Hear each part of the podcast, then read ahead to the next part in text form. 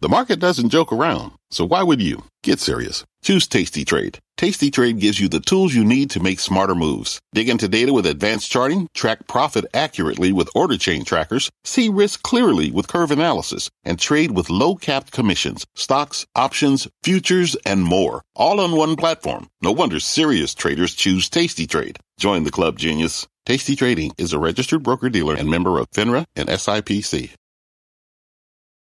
I'm Brian Sullivan, and you're listening to CNBC's Worldwide Exchange. Our show airs live weekdays at 5 a.m. Eastern. Listen in. It is 5 a.m. at CNBC Global Headquarters, and here is your top five at 5. Wall Street waking up with a black eye after yesterday's broad based sell off that saw the Dow swing more than 1,000 points before ending the day sharply lower. And this is all after Fed Chair Jay Powell delivered the central bank's fourth straight 75 basis point rate hike in a row and admitted rates will likely top out higher than expected. It's not just the Fed, though. Investors are bracing for a one two punch from the Bank of England, likely to signal a similar hawkish tone later on this morning. Plus, Elon Musk gets set to pull the trigger on a massive cost cutting measure that could cost more than 3,000 Twitter staffers their jobs. And then later on, the China stock market rebound ends as Beijing reiterates its support of the controversial zero COVID policy. We've got reaction ahead. It is Thursday, November 3rd, 2022. You are watching Worldwide Exchange right here on CNBC. Good morning. I'm Dominic Chu in for Brian Sullivan. Let's kick off this Thursday morning with a check on U.S. stock futures. We're going to call them stable. Uh, again, the Dow's implied lower by just 16 points, the S&P down by 5 and the Nasdaq down by 25. Not bad, it's not great, but this is all after wild swings yesterday for stocks that saw the Dow move nearly 1,000 points from the high point to the low point only to end the day sharply down lower, as you can see with this time lapse. We got kind of a nice move higher right after the Fed rate announcement, and then, of course, moved towards the lows of the session, down 506 points by the time things were said and done. It was worse for the S&P 500 and Nasdaq, by the way, ending yesterday down two and a half and three percent respectively. As you can see there, Fed rate hikes a big part of the story. Fed Chair Jay Powell delivered the central bank's fourth straight 75 basis point rate hike three quarters of 1%, and warned that while the pace of hikes may slow down, the central bank's terminal rate may top out at a higher level than first thought. That's where they're going to end this rate hiking campaign. Now, in the wake of that sentiment and that statement, yields right now are moving higher. The 10 year benchmark U.S. Treasury note yield, 4.15%. The two year note yield, just a hair below 4.69% as well. In energy prices, we're seeing a drop off there. Demand is a concern. Economic slowdowns, a concern. U.S. benchmark West Texas Intermediate, $88.70, down a buck 30 or 1.5%. ICE Brent crude futures, the world benchmark gauge, down $1.10 to $95.06. That's off about one and natural gas prices are down three and a half percent as well. In cryptocurrencies, they're stable compared to other parts of the market right now. We are still watching that 20,000 level for Bitcoin. We're marginally higher today. Bitcoin price is 20,307, up about one tenth of 1%. A third percent gains for Ethereum, $1,547.88. Now, post Fed reaction around, around the world is fairly maybe obvious at this point. We're seeing red. More so in China. We've got the Hang Seng in Hong Kong down about 3% just about two tenths of 1% declines for the Shanghai Composite, and the Nikkei in Japan is just about flat on the session.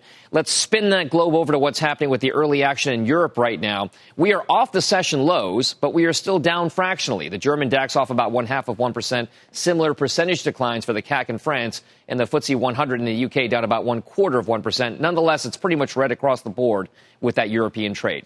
We'll stick with that European continent. It's not just hawkish tones here from the Fed taking center stage this morning. The Bank of England's latest policy decision is also on deck. Now, the BOE is expected to announce its biggest interest rate hike in more than three decades amid recent market turmoil and, of course, surging inflation. Our own Joumanna Bercetche is outside the BOE and joins us now. Jumana, good morning. What can you tell us about what the expectations are? It's pretty much baked in, but what do you think the markets are going to do in the wake of that big rate hike coming up?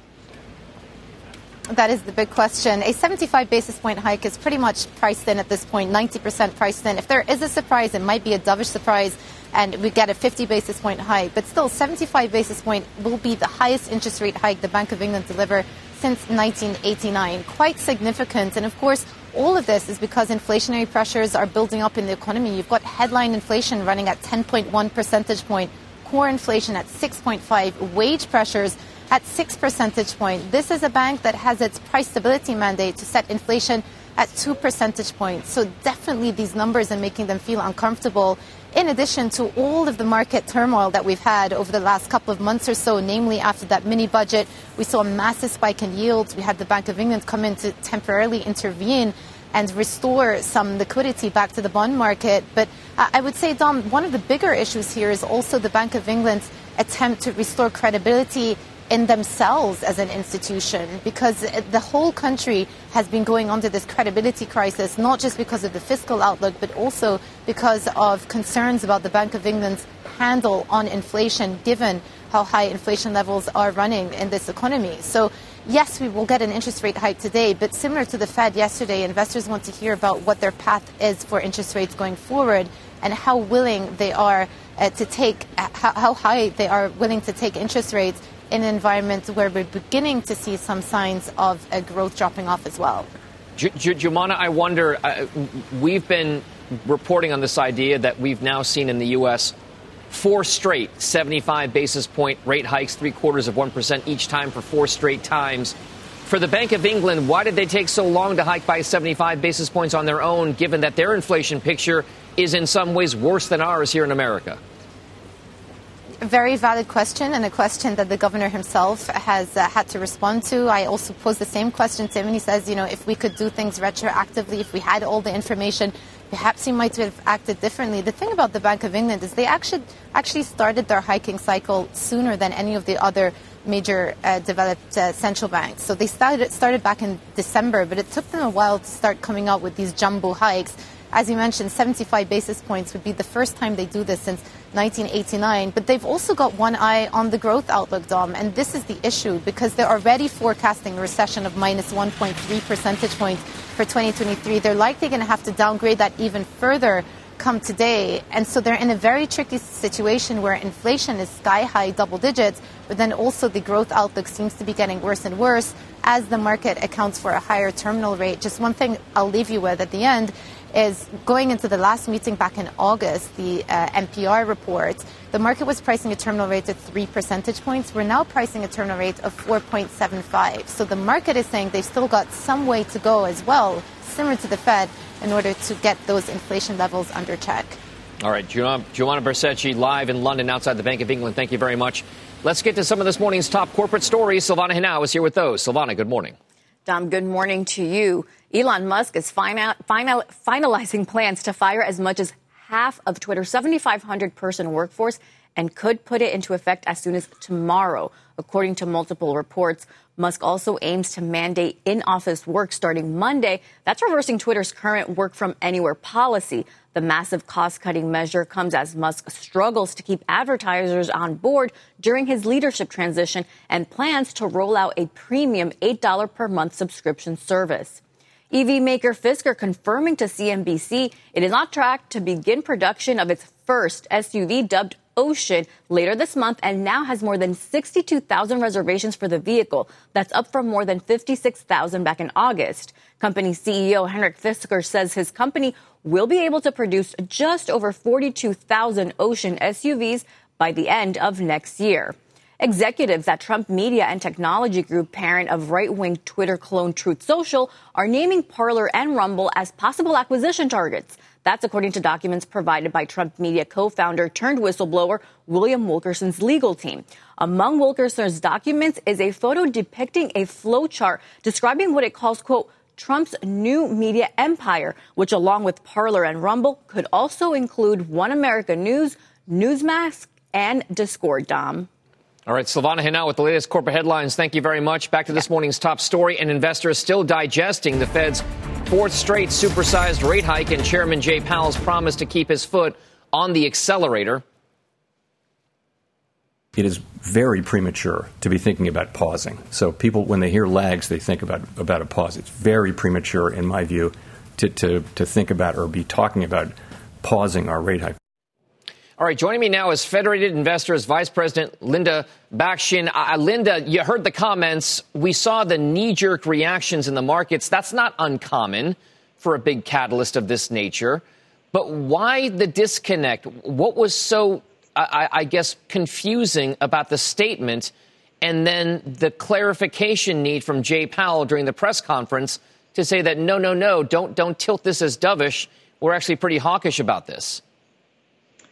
Well, I think essentially Powell really needed to thread the needle here. So if he even gave the notion that he was easing up on rate increases, then the markets would have had, you know, a crazy, you know, uh, amazing day, uh, you know, moving higher and creating more of an inflation issue for him. So he essentially opened the door for the possibility of a lower rate increases in the future, maybe 50, 25s in the next couple of months.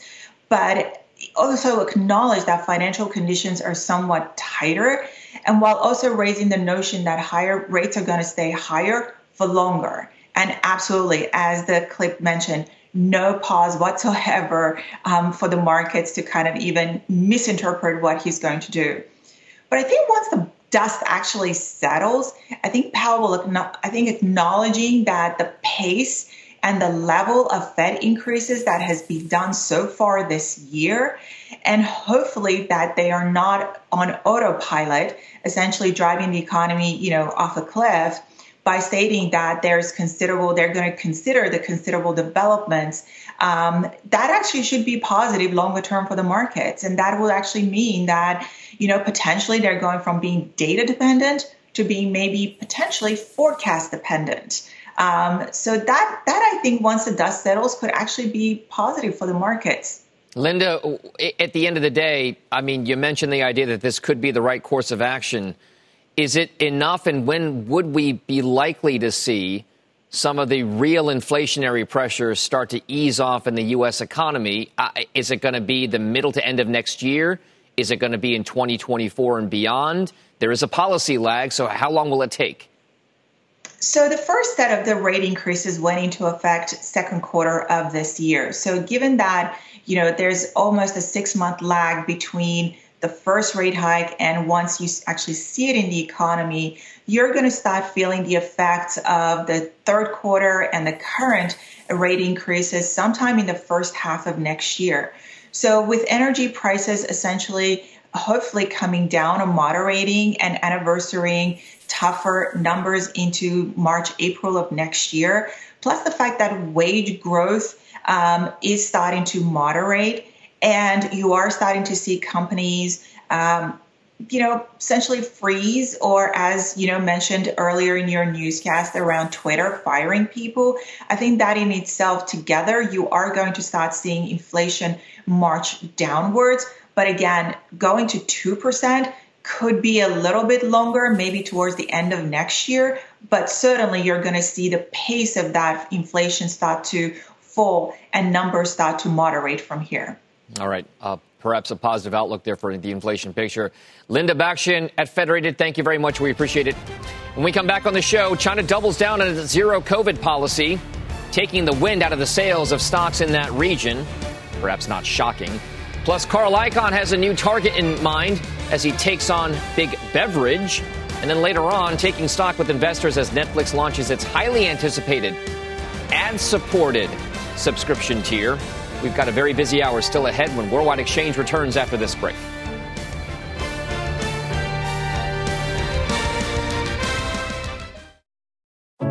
What does it mean to be rich?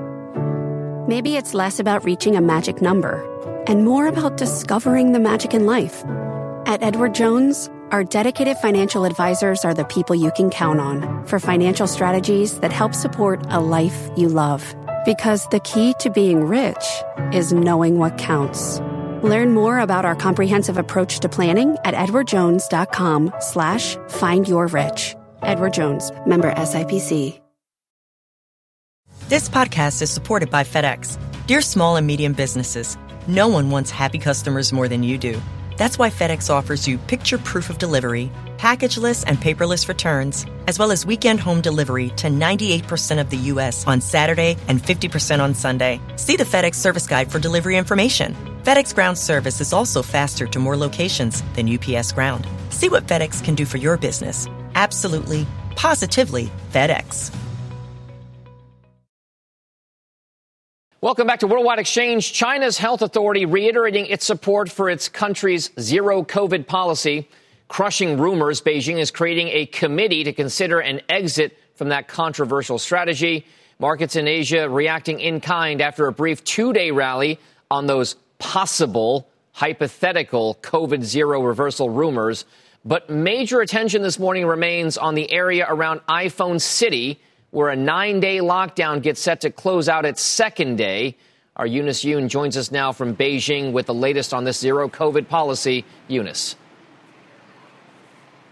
Thanks, Dom. Well, local authorities have told reporters there that they will completely disinfect, they say, Foxconn's Zhengzhou plant in the next three days. Uh, they also said that anyone who is quarantined is going to have to take a test, a, a, a COVID test every single day for the next seven days before they be allowed to go home. Now, this all comes as uh, China continues to uh, vow to stick to its zero COVID policy. Uh, the National uh, Health Commission, of course, the top authority, said that they would adhere unwaveringly to zero COVID and that citizens need to stay, quote, as alert as in the early days of COVID. Now, meanwhile, the costs of that uh, COVID policy um, have been mounting from the economy. Not only uh, is the latest ac- October data showing that uh, the services activity have fallen off, but also local authorities across the country have started to announce that they're going to pass the cost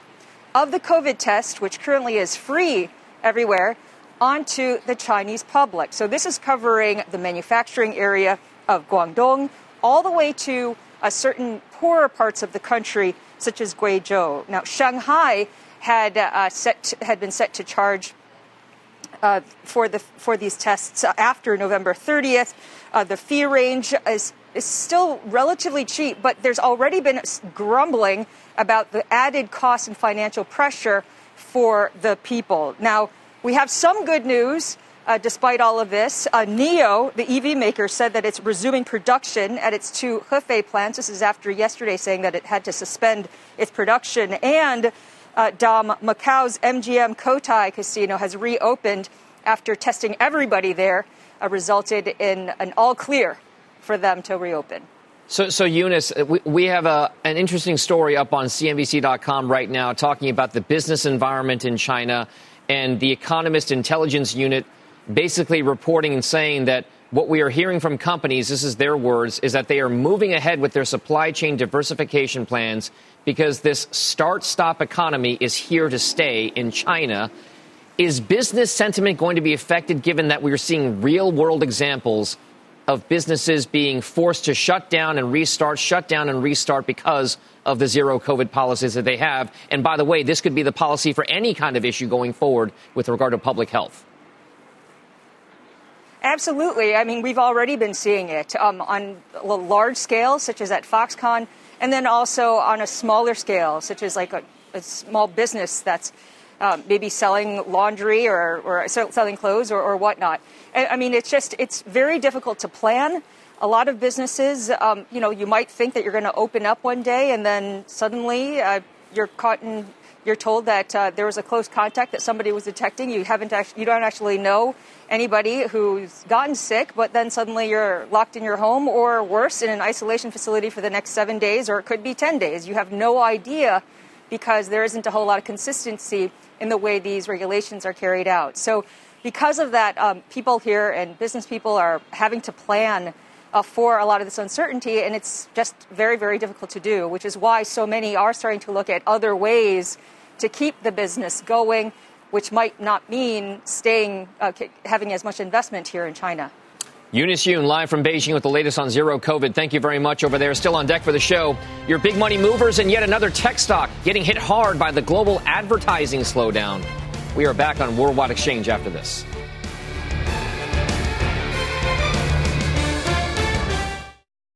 This podcast is supported by FedEx. Dear small and medium businesses, no one wants happy customers more than you do. That's why FedEx offers you picture proof of delivery, packageless and paperless returns, as well as weekend home delivery to 98% of the U.S. on Saturday and 50% on Sunday. See the FedEx service guide for delivery information. FedEx Ground service is also faster to more locations than UPS Ground. See what FedEx can do for your business. Absolutely, positively FedEx. Welcome back to Worldwide Exchange. Time now for your big money movers. Let's start out with Etsy, the online marketplace reporting a third quarter loss due to a charge for the write down of the value of some acquisitions, including Depop. Without that, earnings did beat forecasts. Revenue rose even as sales kind of declined overall in certain aspects of the business following an increase in transaction fees from sellers on the platform. But Etsy shares are up about 9.5% in the pre market trade. Up next, you've got Roku, the maker of streaming devices, posting a smaller than expected third quarter loss as revenues grew 12%. But shares right now are tumbling as the company warns sales from its two main businesses, advertising and streaming hardware, will fall in the fourth quarter. CEO Anthony Wood says advertisers, including toy companies, are reducing spending because of economic uncertainty. So Roku shares down nearly 19% pre market. And then finally, it's Qualcomm. Fourth quarter profits topping estimates, but revenues did miss forecasts. The chipmaker is slashing its forecast for smartphone shipments again and is giving gloomy sales guidance for its fiscal first quarter. Qualcomm has implemented a hiring freeze and says it could make further spending cuts if necessary. Qualcomm CEO, by the way, will be on Mad Money with Jim Cramer later on tonight at 6 p.m. Eastern Time. So you had AMD and Lisa Su yesterday. You had Cristiano Amon at Qualcomm today a lot of chips covered on Mad Money. Uh, remember, a lot of traders look at him as a leading indicator for the overall tech sector and maybe even the markets. Now, as we head to break, history is in the majors during last night's World Series Game 4 as right-hander Cristian Javier and three Houston Astros relievers combine to throw just the second no-hitter in World Series history 66 years after Don Larsen's perfect game for the New York Yankees back in 1956. This series now, by the way, the Fall Classic now tied two games apiece with the Phillies hosting Game 5 tonight. What a pitching display by the Astros. Good job. We'll be back after this break.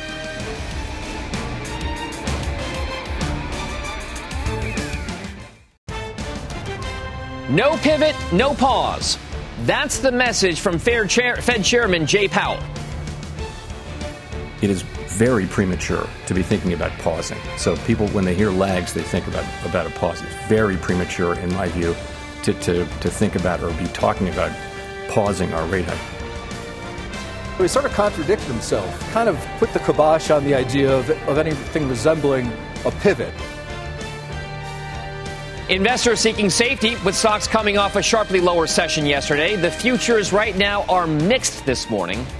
And Netflix rolling out its long anticipated ad supported tier today. But is it too little, too late for a stock that's already down more than 50% this year? It's Thursday, November 3rd, 2022. You are watching Worldwide Exchange right here on CNBC. Welcome back to Worldwide Exchange. I'm Dominic Chu in for Brian Sullivan today. Let's kick off this half hour with a look at U.S. equity futures, which are stable compared to yesterday. Right now, the Dow's implied lower by just eight points, the S&P lower by about three to four points, and the Nasdaq down by roughly 18 to 19 after a big sell-off. Now, in the bond market, yields are on the rise. The benchmark 10-year U.S. Treasury note yield is drifting higher to just a little below 4.18 percent the benchmark two year note yield, 4.697%. So again, the entire yield curve, all maturities tending to move higher in terms of rates. That means bond prices are falling.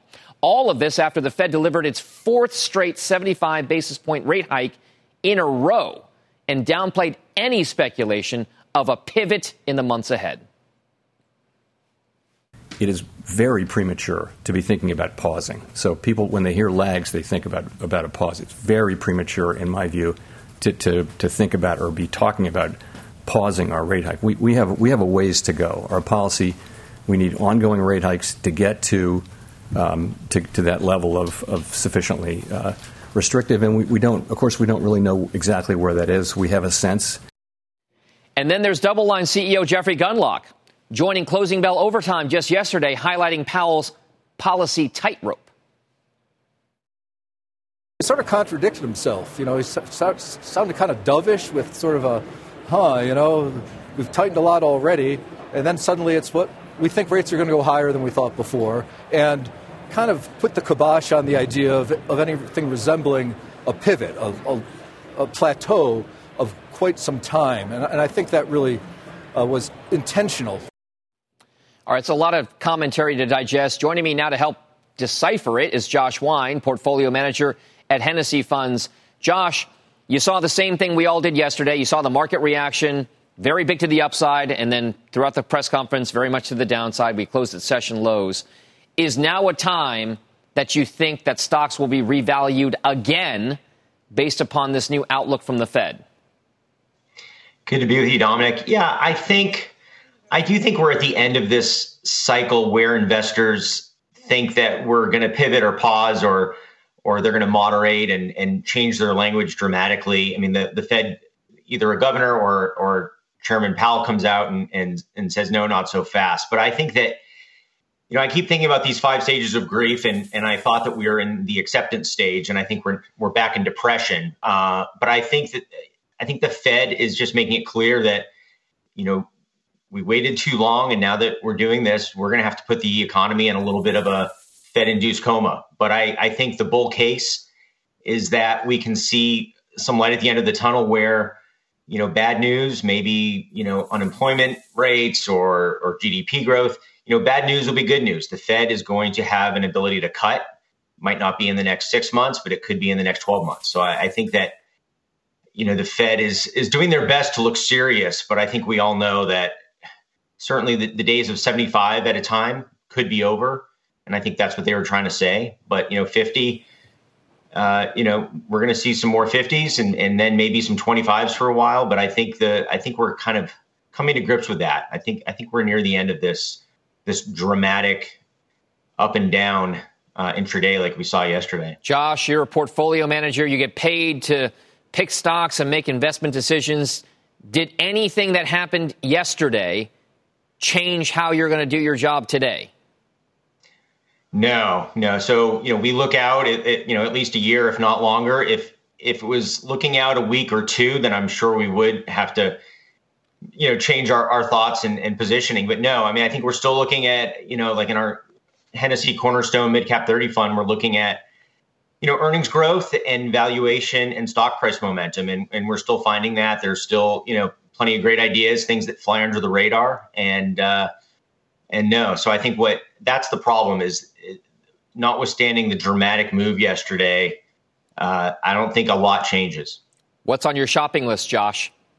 Sure. Yeah so I think names, you know, again that fly under the radar. We talk about the same names as a investment community a lot, but things like Sonoco Products, which is packaging solutions for consumer and industrial companies. You know, great cash flow generation, uh, less than ten times earnings.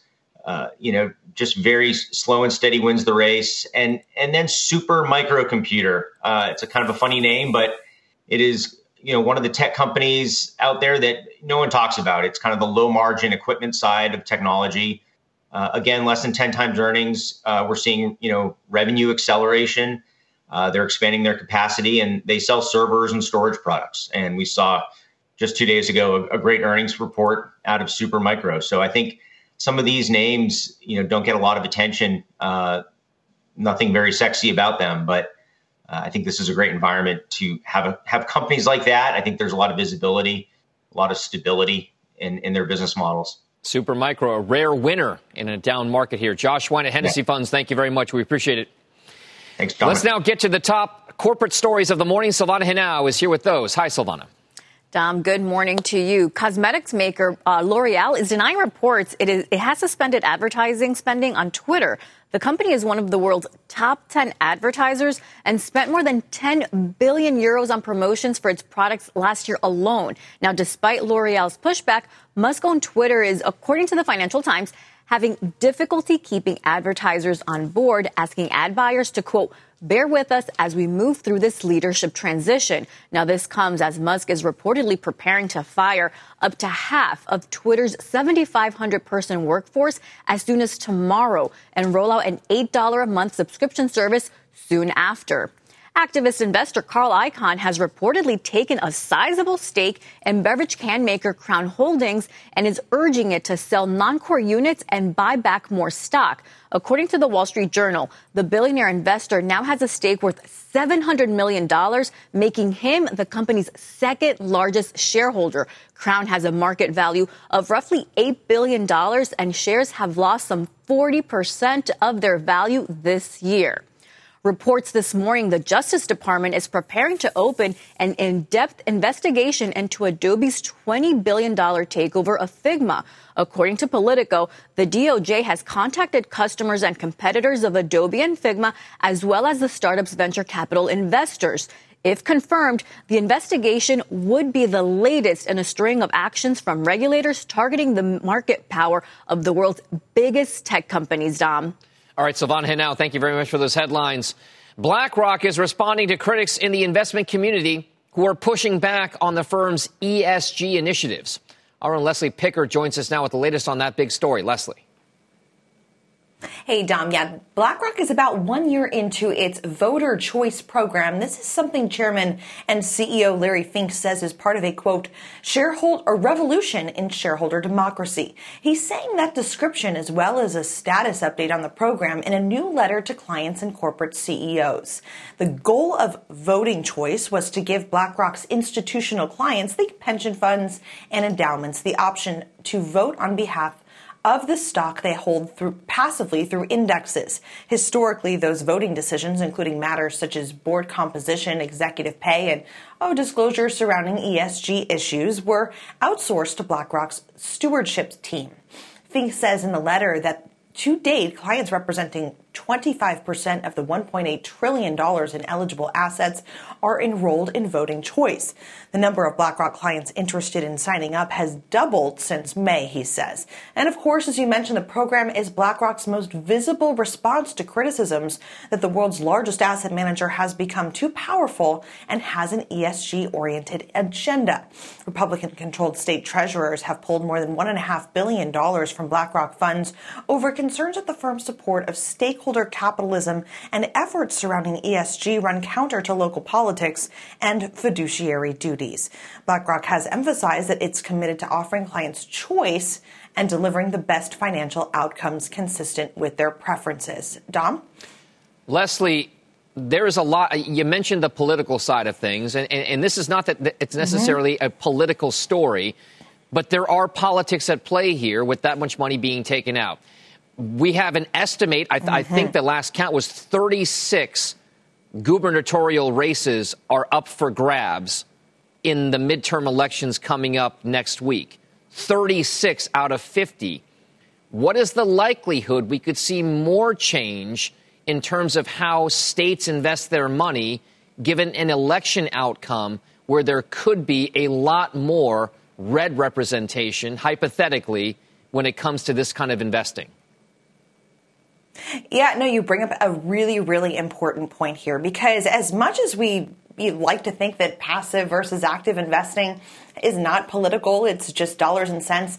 2022 has shown that it actually is political. And UBS actually recently downloaded BlackRock on concerns that there could be more of this kind of backlash where more states opt to take their money out and divest from BlackRock funds over perceived um, politicization of the issue. And so, if it were true, if it, it does amount to be the case that more Republicans do take control of gubernatorial um, elections and do win, then it wouldn't be too surprising to see some of them, at least, follow suit with many of their peers that have opted to divest from BlackRock funds this year. High stakes for those midterms coming up. Leslie Picker, thank you very much for the report.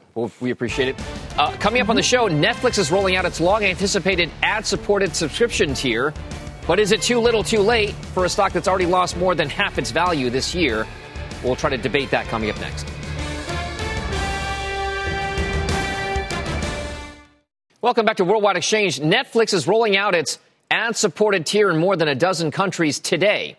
It's $6.99, $6.99 a month, and it's a basic with ads plan coming a month before rival Disney Plus, Plus launches its own ad supported plan.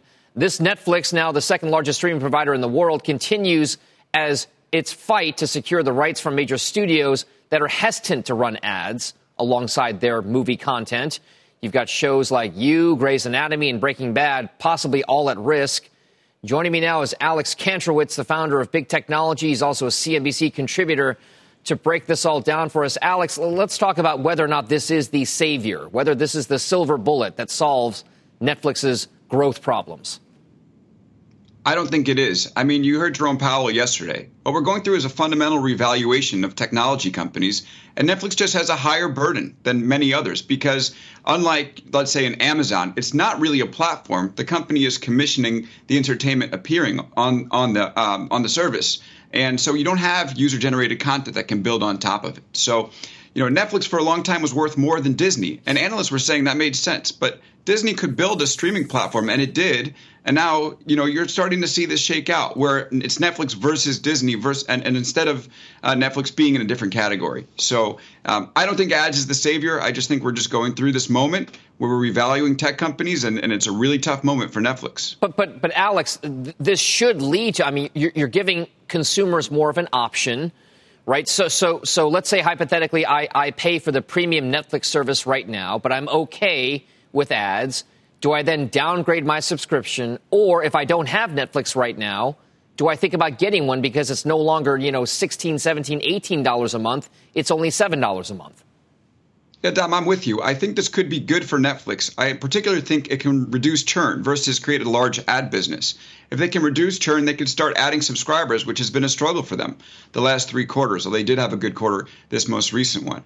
But I think when you ask the question about net, this being a savior for Netflix, I mean, you mentioned at the top, Netflix is down 54% on the year and it's still fairly expensive. I mean, it's a 121 billion dollar company where Disney is 185 billion, and Netflix doesn't have any theme parks. Last time I checked, so I think that this is going to be good for Netflix. Savior, something that's going to reverse that 54% decline on the year. Well, that's a little bit more of a stretch. If you look at the way Netflix is rolling out this ad-supported tier, and you put them up against streaming rivals, you mentioned Disney Plus. I look at the results from Paramount just just yesterday. I, I look at some of the other streaming platforms out there. I, I, I hear the Roku commentary. What exactly does this mean then if there's an economic downturn possibly at play for some of these streaming platforms and what their prospects are? Economic downturn is going to be rough. Now, I think that there's some some uh, positive uh, in there for all the streamings because um, if you're not going out, maybe you're sitting home and you those entertainment services are are valued even more for you than they would be before. Um, but it's going to be tough for everyone. And you, you know, you mentioned economic downturn. You have more competition, and one of the streaming services that you didn't mention is Prime, which is $139 a year. That averages out to something like 11 plus a month if you're doing it on an annual basis. And their content's good. It's helping drive Prime subscriptions, and they're just going to keep investing in content over there at Amazon, able to take on more uh, with less results than a pure streaming service would. So um, tough sledding for all of these services um, I think Netflix in particular has a really rough hill to go go up right now. Streaming's State of the Union. Alex Kantrowitz with that commentary. Thank you very much. We appreciate it, Alex. Now, on deck Thank for the show, this morning's RBI and the under the radar names that have been quietly making investors a lot of money in a down market. We'll be right back after this.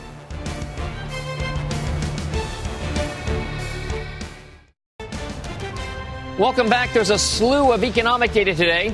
We've got weekly jobless claims, services PMI, ISM service figures, and factory orders as well. At 8 a.m. Eastern Time, the Bank of England's interest rate decision. Also, a very busy day on the earnings front. You've got ConocoPhillips, Kellogg, Peloton, Starbucks, and others all set to report their results. The G7 foreign ministers will convene for a meeting in Germany. And then President Biden heads to New Mexico to deliver remarks on student debt relief a plethora of catalysts on the on the docket today. Now for something random but interesting, RBI. For that, we send it out to Brian Sullivan. It is time for your morning RBI, something random but interesting that has caught our eye. And this morning we promise We are not going to mention the Federal Reserve. Well, we just did, but you get the point. This morning, let's focus on stocks and try to find some new ideas for you because while, you know, Apple, Amazon, and all the usual suspects get the media attention for stocks, there are actually a lot of under the radar names that have been quietly making investors a lot of money lately. So, Let's start this morning by highlighting these market all stars. And we're going to use one month returns to find some of these standouts. Find the best three stocks in the S&P 500, the mid cap 400, and the small cap 600 over the last 30 days. Let's go. First, the big dogs. In the past 30 days, the biggest moves up in the S&P 500 are Norwegian Cruise Lines. It rose 49%. Dexcom, diabetes identification company, at 47% and oil services firm Halliburton up 47% in just 30 days. Not to be outdone, let's present some of the biggest moves in the mid caps. Here we go. Champion X, they're actually involved in the natural gas and oil business. Avis Budget, tried to rent a car lately? You know how hard it is and how expensive it is? Their stock's been rocking. And Macerich, the mall owner, 45%. And what about the big dogs of the small cap world? We'll take a look at some of these one month moves. You got Rayonier Advanced Materials. It's basically doubled. Helix Energy Solutions up 80%, and Oil States International up 76%. See a trend there? A lot of oil, a lot of energy, a lot of natural gas in those one month all stars. But overall, it's the small caps for the win. Many have been winning for investors lately. It's kind of just a hopefully random but interesting reminder that as much as you have to focus on the big names, you also want to look for some of the smaller names which are often left out of focus. Hopefully, random but interesting. Is random but interesting. Thank you very much, Brian Sullivan. Let's bring in Sam Stovall, Chief Investment Strategist at CFRA Research. He keeps his eyes on the markets very often, all day. He gets paid to do so. I, I, Sam, you, you heard Brian's report there on, on, on kind of what's been leading the way higher. I guess there's been so much focus on energy, materials, commodities, that sort of thing. Is this an area that has still got opportunity, or has it just gotten too expensive given all the investor attention over the last, call it, year? Well, when you say this area, I'm presuming we're continuing with Brian's forecast about small cap stocks looking relatively attractive. I think certainly from a momentum perspective, from uh, an the thought that you know they peaked in the latter part of 2021 uh, and experienced their own bear market uh, well ahead of large cap stocks. So I think you know they're trading at valuations that do look relatively attractive. Uh, I think, however, that because of the market's uh, response to yesterday's Fed uh, decision, if you will, not to sound as dovish as uh, the market had been anticipating, we're still going to be looking for those areas in the defensive and inflation hedge areas that are likely to do relatively well. So staples, healthcare, utilities from the defensive perspective, uh, but then also energy from the inflation side. Could I, could I just bring you back to the small cap conversation only because we kind of opened the door for it right there, Sam? I, the, the conventional wisdom had been in the past that when you have a forecast for what could be a market economic downturn – it is the large cap stocks that tend to do better because their balance sheets are stronger. They can hold up better in an economic downturn. Smaller capitalization names don't do as well because they're more exposed to economic cycles than large caps are. Why the outperformance right now, and why do you think small caps could possibly outperform given this inflation and recession narrative over the next six to 12 months and beyond? Well, I think, Dominic, uh, as we see today, the, the, market really is not continuing its nosedive that it in- incurred yesterday. And I think that what is happening is that, uh, ourselves included, a lot of economists are projecting that the Fed probably will go to a 50 basis point hike in December from the 75 basis point expectation. Also, as we enter 2023, we'll probably have another 50 hike and followed by 25, with then the uh, Fed looking to pause and then pivot by lowering rates late in the second half of next year. So I think investors are beginning to look across the valley. They're looking at those areas that will likely benefit from the pause, then pivot by the Fed. And I think the mid and small cap area is what's garnering attention. We're not seeing a follow through today, as you point out from yesterday's big sell off. Does that mean in your mind, Sam, that the bottom is in? I think the 3,500 level appears to be the bottom, uh, at least in the near term. Uh, expectations are that you know you could look at from a technical perspective. That is the target from the head and shoulders pattern that developed earlier this year. Uh, also looking at uh, PE ratio declines on average during bear markets, et cetera. So I think that line in the sand is the 3,500 level. We're also in the best six months of the year from a seasonal perspective. Uh, and so as a result, we probably could see some encouragement, some seasonal optimism kick in uh, between now and year end and early in the new year. The regular seasonal optimism is always at play during the fourth quarter of any calendar year. But this year is also somewhat different. It's a midterm election year. There are seasonal aspects and tendencies to that as well. How much do the elections coming up next week affect the way that you are looking at how the markets are valued right now? Well, Dominic, historically, the uh, fourth quarter of the midterm election year is the second strongest in terms of average price change, up 6.4% since World War II, and frequency of advance, 84% positive. And if you look to the first quarter of the year after, so first quarter of 2023, Average uh, gain is 6.9%, and a frequency of advance at almost 90% of the time. So, uh, even depending on whether you are looking at a change to the House or the House and the Senate, historically, 12 months after the October 31 date of the midterm election year, market has been higher 100% of the time, and the average total return was 21%. All right, Sam, before we let you go, just a few moments left here. 10 year yields are at 4.2%. Two year yields, risk free money at 4.7. Are bonds attractive right now? I think they are. Uh, we probably will see a little creeping higher with the 10 year, but then our uh, belief is that we will be ending 2023 lower than we ended 2022. All right, so perhaps a bid for risk free assets there. Sam Stovall, CFRA, thank you very much. We appreciate it. Let's take a look at stock futures right now, pointing to some marginal losses at the opening bell following the sell off yesterday. That does it for us here on Worldwide Exchange. Squawk Box picks up the market coverage coming up next. We'll see you tomorrow. You've been listening to CNBC's Worldwide Exchange. You can always catch us live weekdays at 5 a.m. Eastern only on CNBC. This podcast is supported by FedEx. Dear small and medium businesses, no one wants happy customers more than you do. That's why FedEx offers you picture proof of delivery, packageless and paperless returns, as well as weekend home delivery to 98% of the U.S. on Saturday and 50% on Sunday. See the FedEx service guide for delivery information. FedEx Ground service is also faster to more locations than UPS Ground. See what FedEx can do for your business. Absolutely, positively FedEx.